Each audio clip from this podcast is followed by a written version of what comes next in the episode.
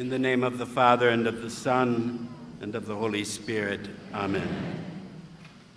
With deepest gratitude, I offer the Holy Mass in this privileged place of devotion to the Virgin Mother of God under her title, Our Lady of Fatima.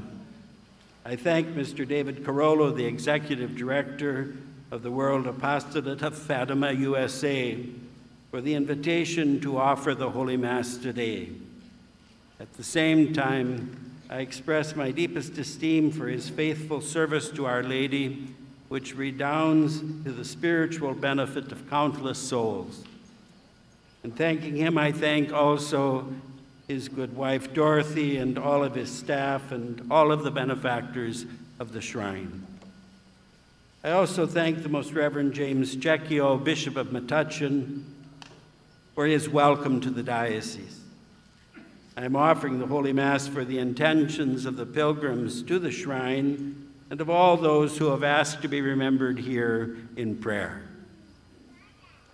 It was on the occasion of the July 13th apparition of Our Lady to the three shepherd children, Saints Francisco and Jacinta Marto, and the servant of God, Lucia dos Santos, that she revealed the third part of her message or secret. The message which Sister Lucia committed to writing on January 3, 1944, speaks about the practical apostasy of our time. That is, the going away from Christ by many in the church. While they may not directly espouse heretical teachings, in practice, they reject the truth and love which flows unceasingly and immeasurably from the glorious pierced heart of Jesus, in order to embrace the falsehood and violence of contemporary culture. Their lives contradict the most fundamental truths of the faith. They condone and promote the daily and widespread attack on innocent and defenseless human life with the resulting unprecedented violence in family life and in society in general.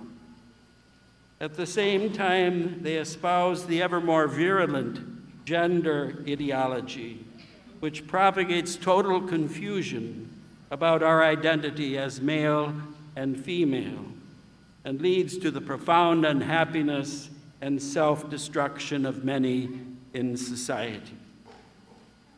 There is also the denial of the freedom of religion, which attempts to hinder, if not snuff out completely, any public discourse about God and our necessary relationship with Him.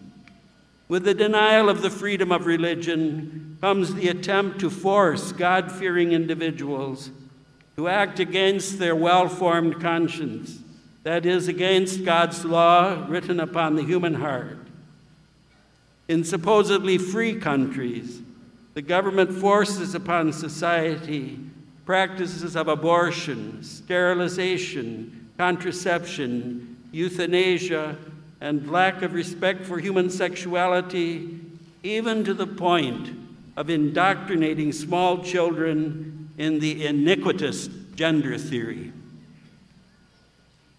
At the same time, the embrace of atheistic materialism and relativism leads to the unscrupulous pursuit of wealth, pleasure, and power, while the rule of law dictated by justice is trampled underfoot.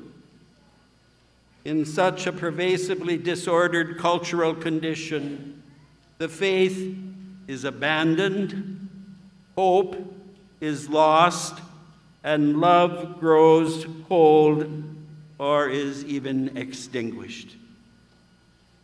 One thinks, for instance, of the scandal of Catholic legislators rebuking the bishops of our country for seeking to apply the universal law of the Church regarding the worthy reception of Holy Communion of the Holy Eucharist.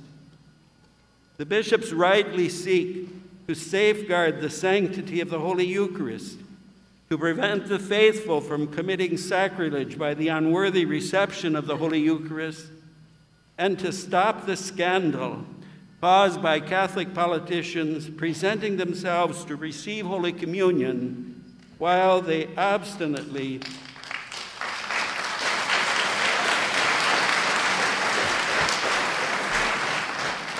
while they obstinately persist in promoting legislation in violation of the most fundamental truths of the moral law. These politicians, while grievously violating divine law, make themselves the law. Thus, they are offended by their bishops when they exercise their office of teachers of the faith and guardians of sacred discipline. In her description of the third part of the secret, Sister Lucia quotes the angel with a flaming sword whom she saw at Our Lady's left side. Pointing to the earth with his right hand, she writes, The angel cried out in a loud voice, Penance, penance, penance.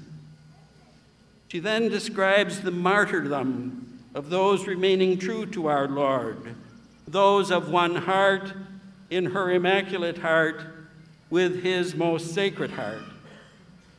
Beneath the two arms of a big cross of rough hewn trunks, as of a cork tree with the bark, he writes, there were two angels, each with a crystal aspersorium in their hand, in which they gathered up the blood of the martyrs and with it sprinkled the souls that were making their way to God.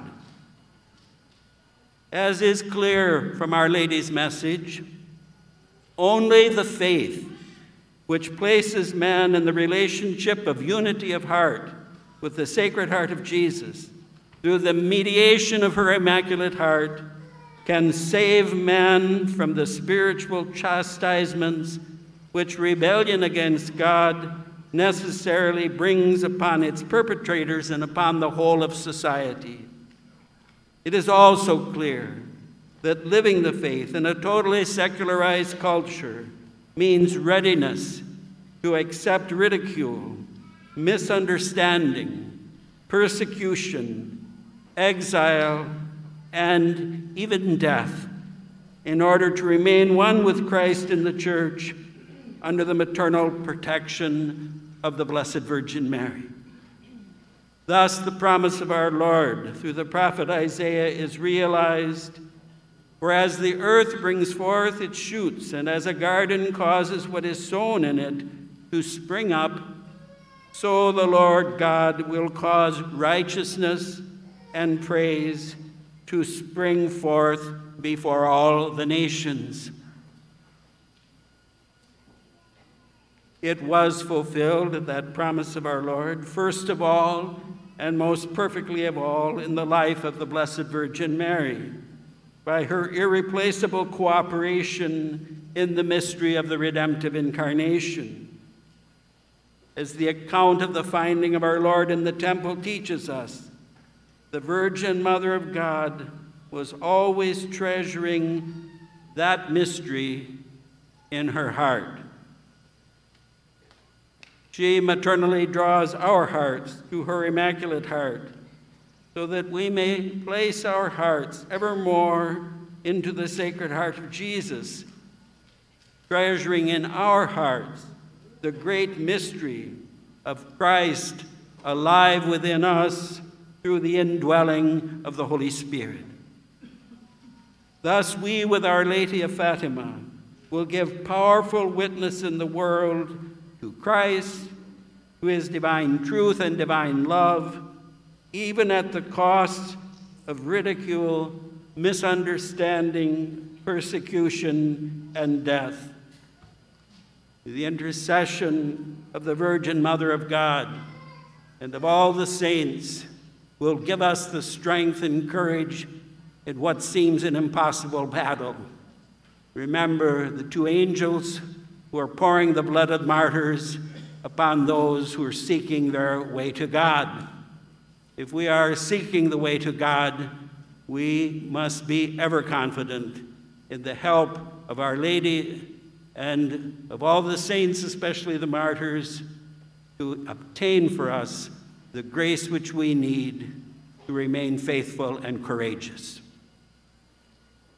Thus, by God's grace, through the intercession of the Mother God, Saint Joseph, her most chaste spouse, and all the saints, the evils of the present time will be overcome, and the world will be prepared to welcome the bridegroom at his coming on the last day. Our only concern should be the faith and its practice in action, so that at the end of our days we can say with St. Paul, I have fought the good fight, I have finished the course, I have kept the faith.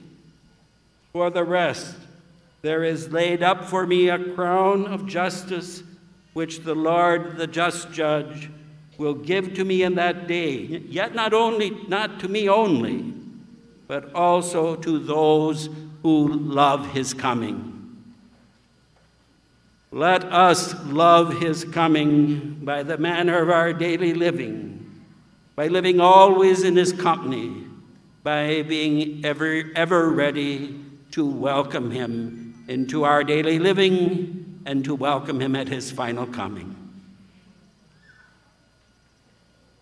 Let us now lift up our hearts, one with the Immaculate Heart of Mary, to the glorious pierced heart of Jesus, opened for us in the Eucharistic sacrifice, by which he makes sacramentally present for us his sacrifice on Calvary. Let us lift up with our hearts the sufferings caused by the practical apostasy of so many in the church. That apostasy about which we have been forewarned by Our Lady at Fatima, trusting that in the Eucharistic heart of Jesus we will be confirmed in grace and thus strengthened to be his faithful co workers for the salvation of the world.